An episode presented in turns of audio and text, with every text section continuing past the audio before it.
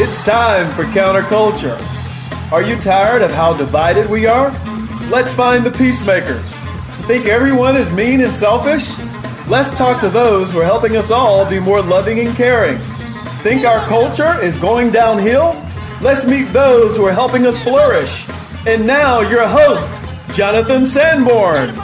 Well, hello everyone. Thank you so much for tuning into Counterculture. I'm your host Jonathan Sanborn. Wow, it's it's it's a special day today for me. I get to have in studio with me Cary Summers. And we've got just uh, we got so much to talk about. We could just go through his biography and fill up the entire show, and then we, we wouldn't even have to ask any questions. But we this is a, a great opportunity to have uh, Cary. He just flew in from Ghana. Welcome, Cary. Thank you. Yes, uh, I, am a little hoarse, and I'm and I'm. Uh, uh, it's time to go to bed right now. it really is. It's not that you you might not even know what city you're in. The guy, I mean, exactly. absolutely amazing stuff. So, Cary Summers is former president and co-founder of Museum of the Bible in Washington D.C.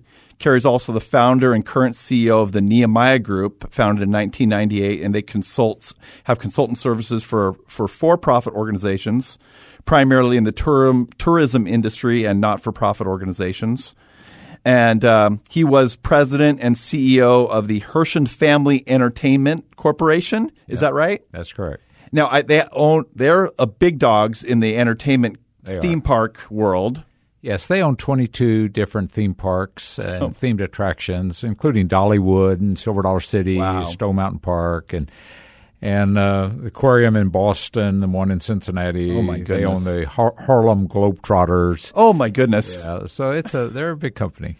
Oh, that that I mean, that alone would be a great story of a of, of, of, of, a believer in Christ living in that in, in working in the industry. But he was also uh, an executive with Abercrombie and Fitch. Right and Bass Pro. Right. Um, and that's so from some of the tasks that he's done, but some of the projects that he's been involved in are really fascinating. He he was the the Nazareth Village. What is the Nazareth Village? The Nazareth Village uh, was created in uh, really 1995. Uh, the idea was people would come to Nazareth, Israel, mm-hmm. and people would say, "Where where did Jesus live? Where's the workshop?" Uh, you know, and there was nothing there uh, a, a, doctor in Nazareth named Nakhle Bishara, he's a cardiologist, had this vision of what he called a visitor center. At the same time, uh, Pat Boone, the entertainer, had a similar vision. They had never met. Huh. And I remember Pat calling me and said, Cary, you know, I've just got this idea that you need to build a theme park in Israel and I said, Pat, you have got to be crazy. Theme park in Israel. I'm not a theme park in Israel.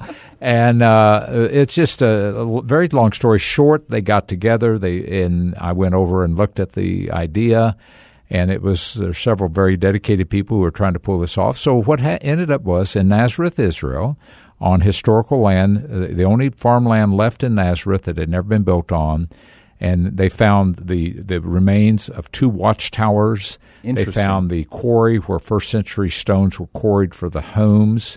Uh, they found a uh, the only wine press ever found in really? Nazareth is on this property, and so the idea is we recreated a first century village full scale with houses wow. and synagogue and animals and the whole thing, and so we take people back in time to uh, Jesus of the first century mm. and allow them to see why he taught the way he taught.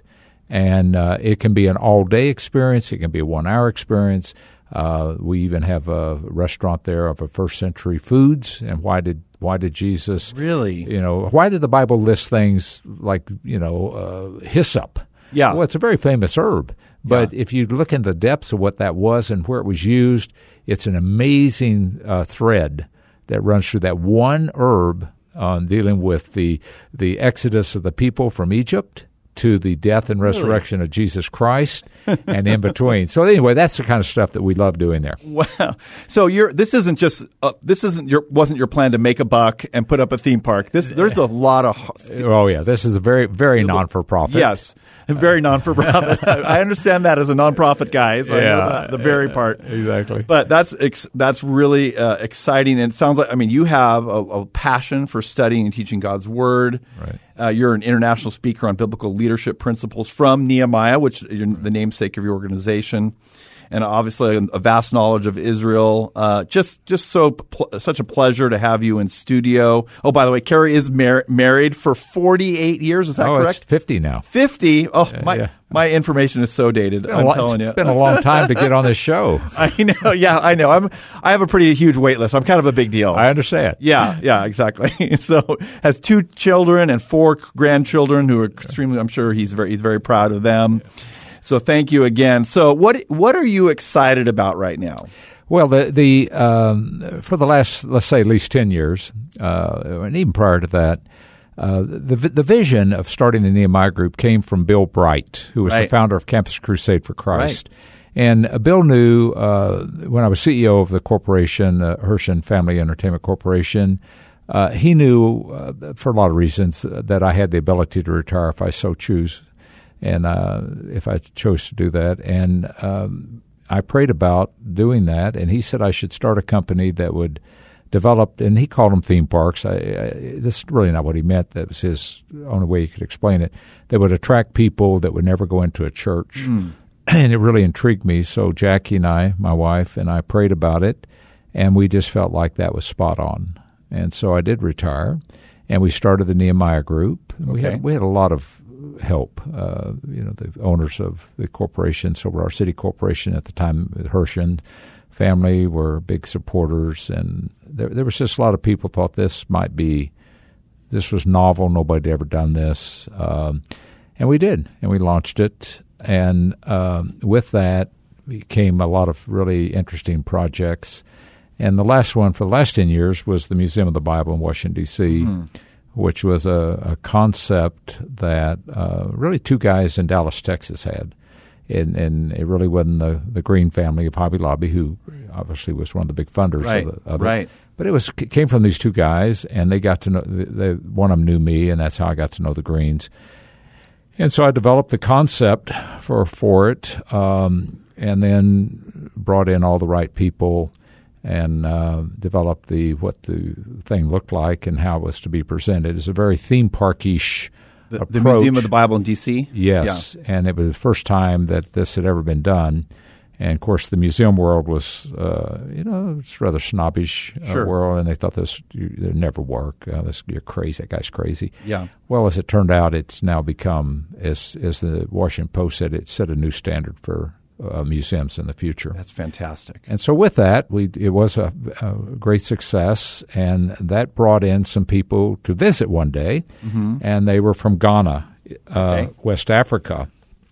And shortly after that, the president came from Ghana, and they asked, and of course I had no time, but they asked if I ever did have time, Yes. could I help them build something similar in Ghana? Oh my goodness. And so The I- president personally asked you to build a, something like that in Ghana. Yes. Okay. And so we, I, you know, again, it's one of those things. We just prayed about it, and you know, God has an interesting way of speaking to you. And um, I, it's always one way streets. Boy, every project we have right now, which are seven, were one way. We made no calls. We made no no emails, no solicitation, nothing. Right. God just brought them our way, and uh, this was one. And so now we have started the, in conjunction with the, Nas- the National Cathedral of Ghana, Yes. which is being designed by Sir David Adjaye, who did the African American Museum in Washington. Wow. And I'm working with him, and then we created the uh, expanded that onto that building, the the um, Bible Museum of Africa, and the Bi- and the Biblical Gardens of Africa. And so we're doing that. We're developing the concepts, Wow. uh, reviewing constructional drawings, and that's the reason- reason I just landed from Ghana. There was an extension of my stay dealing with the acceleration of this project. They're really moving hard and fast Wow. now, and the bulldozers are out there, and the ground is being done, and construction. Uh, real construction starts in November, mm-hmm. and uh, it opens in November of 23, and it will be you take the cathedral and the Bible Museum, it's 750,000 square feet. Oh my goodness. This is a massive project. It's the biggest in Africa, and it was and it sets on 14 acres. Wow. Oh my goodness. Yeah, so, So it's a big deal. I would get m- most listeners, most Americans have a bad, like a, a generally a p- not so positive view of anything in Africa. It's like Right. they need help. Oh, there's some sweet people. Yeah, yeah. They're pretty animals, but it's poor. It's Yeah, yeah. desolate. Yeah, it's a real shocker. Um, it's unfortunate. Uh, you know, Westerners uh, by far have uh, biggest tendency to put people in a box. Mm-hmm. Uh, not so much globally. Uh, Mm-hmm. People are frankly much more. Uh, they they spend more time understanding. Uh, Americans in particular spend little time. Yeah. They they don't know geography. We quit teaching geography in colleges years ago. High school, Yeah. gone. Nobody knows where Ghana is. Right. They don't even know it's in Africa. Right. I've had people argue with me because one of the themes we're doing in this museum is the African role in the Bible and through the Bible and the mm. diaspora. And I've had people, well knowledge people, argue with me that Egypt is not in Africa. Well, I said, where, Really? where, do you, where do you think it is? and there's just a lack of knowledge. Yeah. But with that said, uh, Ghana has bec- Ghana has not had the tribal issues. Yes. Uh, it was a British colonization up to 53. Yeah. And then they've had their independence, especially in 57. Yes. And they've just not had this battleground there. Uh, it's becoming the banking capital of, of Banking Africa. capital of Africa. Okay. Yeah, and uh, high integrity within the Minister of Finance, who's Hmm. uh, heavily educated, Wharton Business School, Okay. and uh, Yale here in the states, and um, they live. They there is very little separation. Uh, between Christianity and the way the government operates, they're very tolerant. There's a Muslim population. There's others. Um, there's really have not been really much conflict, but the government uh, unabashedly states we are a Christian country and we operate this country under Christian principles, and that's the way it's going to be. And um, uh, they're not belligerent about it. Uh, as a result of this, I think God has really put His hand upon this country, as He has a lot of Africa. Africa is now the largest population base of Christians, and it will be in the future. Uh, you know, uh, God has a very interesting way of moving His center of influences Yes. around. Yeah. And as we're looking at 2033 is the Right. two, 2000th year celebration of the of the resurrection of Jesus. Um, I'm, I'm no prophet. I have no crystal ball, but Africa will be the center of that, and you see it coming. That's fantastic. We need to know, be, know that because, I mean, God loves Africa. God has placed his children all through there, and they're very influential. But oftentimes we don't give a voice to hear from African theologians, African thinkers, African Christians. Right. Yeah, I was I, before I came uh, back to the states. Uh, we're recording this on a Monday. I, I landed Sunday. Yeah. uh, in Phoenix, and uh, I spent uh, part of uh, Saturday with a 92 year old theologian who's really considered maybe the grandfather of Bible translation in Africa. Okay. And he just stepped down as a professor at one of the seminaries, uh, not because he's 92, but because he wanted to do other things. Right. Right. And, uh, and he's leading our academic 92. gr- group. Yeah, it's unbelievable. This guy is brilliant. And uh, humility, amazing, and just uh, the whole African uh, theologians, um, they have a story to tell, and it's not been told well. Right. And that's one reason we've taken this on is the African perspective of both the Bible and the diaspora. What's happened with all these people who left?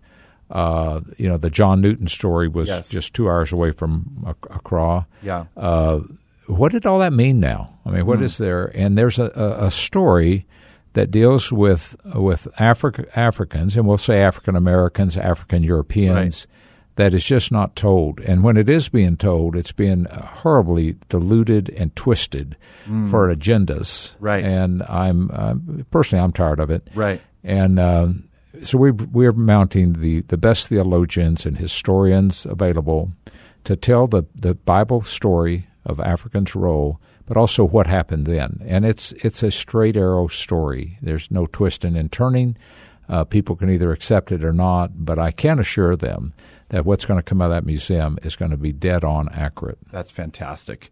Well, this if you're just tuning in, this is Counterculture with Jonathan Sanborn. We have in studio uh, Cary Summers, and he's been sharing about uh, his work with the National Cathedral in Ghana. And Cary, you know, one of the things that I've been I'm passionate about is uniting the church to serve the most vulnerable. Right. And uh, as you, as you as you know, and you've but I the the the the theology and the theory of it, I'm right in line with. But we don't have a lot of examples Right. of where, but you've been able to see that happen in some key areas. Would Yeah. you mind just telling us about that? It uh, the, the origin. Um, it's called collaborative impact. Uh-huh. Uh, it was a term that was coined by Stanford University in 2011. Mm-hmm.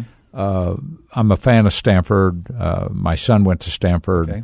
Uh, when your child goes to Stanford, you feel like Stanford owes you Yes. forever. yeah, and so I followed them only because uh, the the quality of the uh, the educators that are there.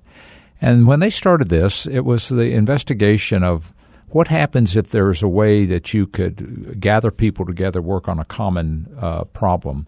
And one of the best illustration of this is an organization called uh, illumiNations. illumiNations. Yes, it was a it was a somewhat of a, a brainchild of Mart Green, Okay. uh, who's uh, part of the Hobby Lobby organization.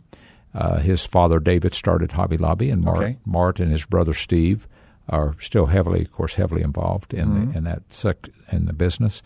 But Mart um, had they had so many people knocking on their door for funding, of course, and they're you know globally known as maybe one of the most generous families uh, out there Yes. on a year-to-year basis, if not the most, in the in the faith Christian faith world. uh, That uh, he decided there had to be a better way on translations. Um, he's always been fascinated with it. He had an experience in Guatemala that changed Bible it- translations, Yes, yes. changed his life, and he just felt like, how can we accelerate that everybody would have part of God's word? And um, and he, as he said, look, there in, in one week we might get six di- requests from six different organizations, all for the same translation, same country, same everything, and nobody was really working together.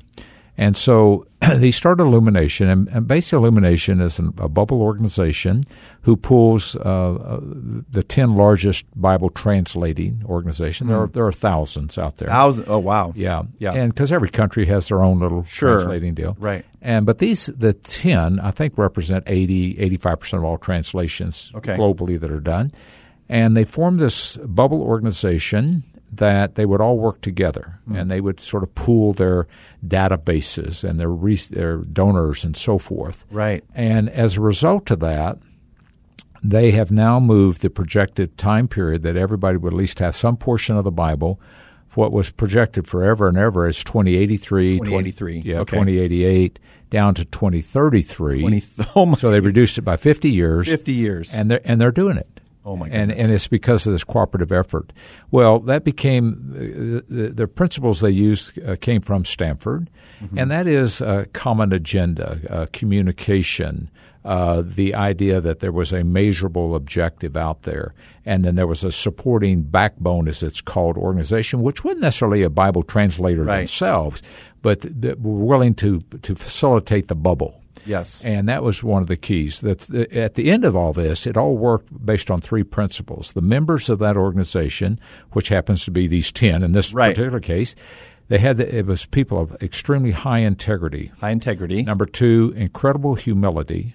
Mm-hmm. Number three, they understood it was not their money. It was God's money, so they had an incredible passion for generosity. Generosity. And those three together equals unity. Wow. And that's the reason they're successful. So incredible. Uh, high levels of. I want to repeat that. It's worth Integ- integrity. Integrity. humility, Humility. and a spirit of generosity Generosity. uh, equals unity. equals unity. I think that equation is so key. I know I, I know many of my, my listeners are get frustrated by how divided we are Right. and how uh, combative or even like we're all just grabbing for the dollars and trying to get things done for ourselves. Right.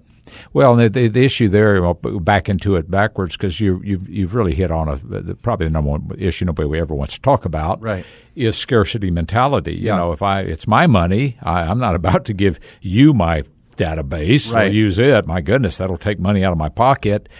And and the issue is, it's not your money to begin with. It's God's money. Mm-hmm. Right. And once we get past that, including the church, there is there is a reality that it's God's deal. It's His economy. His deal. it's, it's Yeah. not our deal. Yeah. And so the spirit of generosity doesn't mean that you give millions of dollars. It means that you understand it is not your your deal, your Right. money. It's God's deal, and, and and become great stewards of it. And the great stewardship of it is working collaborative on this on this on this solution. And uh, another organization who is modeling identically this is called the Global Water Center. Global Water Center. Brand new, out of Charleston, formed Okay. by sort of the granddaddy of clean water standards, George Right. George Greene. Has nothing to do with the Green family. Right. And uh, for 20 years, he's been working on this, and this bubble has now been formed called the Global Water Center. They don't treat water, they don't drill water. They're purely a bubble to organize the industry. And if you look at, it, there's 18,000 NGOs 18,000 groups. globally who are involved in clean water. Oh, my goodness. And and and now you think, wow, that means there's some great stuff happening. Yeah. Ten years ago, there were 2.1 billion people who did not have clean water. Okay. Ten years ago, today there's 2.2 billion. Oh, So you cannot say, and truly, I, you can argue to your blue in the face. The stats really show the fact. Yeah. yeah, community may have improved because you Right. drilled some water wells there, but the globally it's not happening.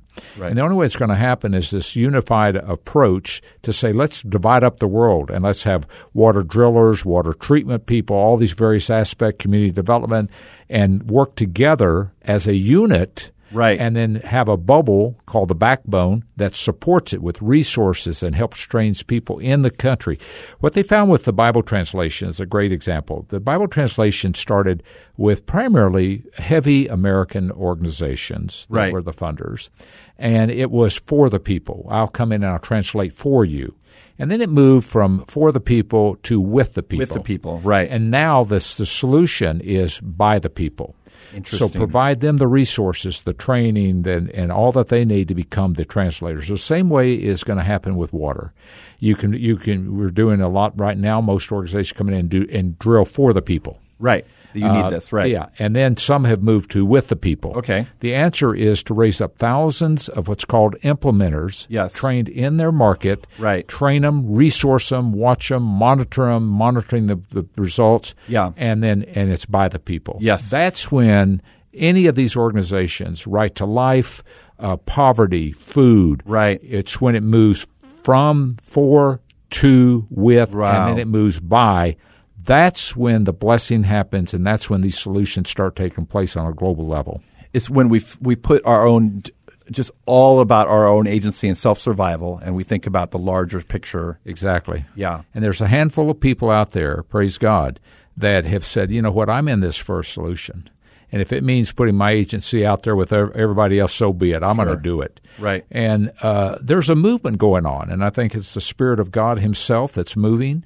It's always been in tiny little forms, Right. uh, historical, but there are some out there, both within donors, mm-hmm. significant donors, corporations, individuals, agencies, NGOs, Yeah. who have finally come to the conclusion, you know what, that is the answer. Yeah. And I'm going to put my time, my effort, my organization, my money, whatever resources I have, Right. I'm going to start supporting those people who have collaborative come together, who have a high level of integrity, humility, and sense of generosity. That's who I'm going to support in the future. And that's what will change. That, that is literally what is going to impact this world. I think so. You're that you're hitting it right on the head, and I, I've seen it in small pockets where churches have united together. Maybe during the pandemic, or maybe uh, there was some uh, past uh, group of churches I worked with up in the in the Bay Area, and they united after the fires, and and people noticed, and and God blessed that, and it opened up doors that we never would have thought of. Exactly right. And there, there are some incredible churches. I mean, I'm a kid. There are some just stories that would uh, people will, will- may never hear about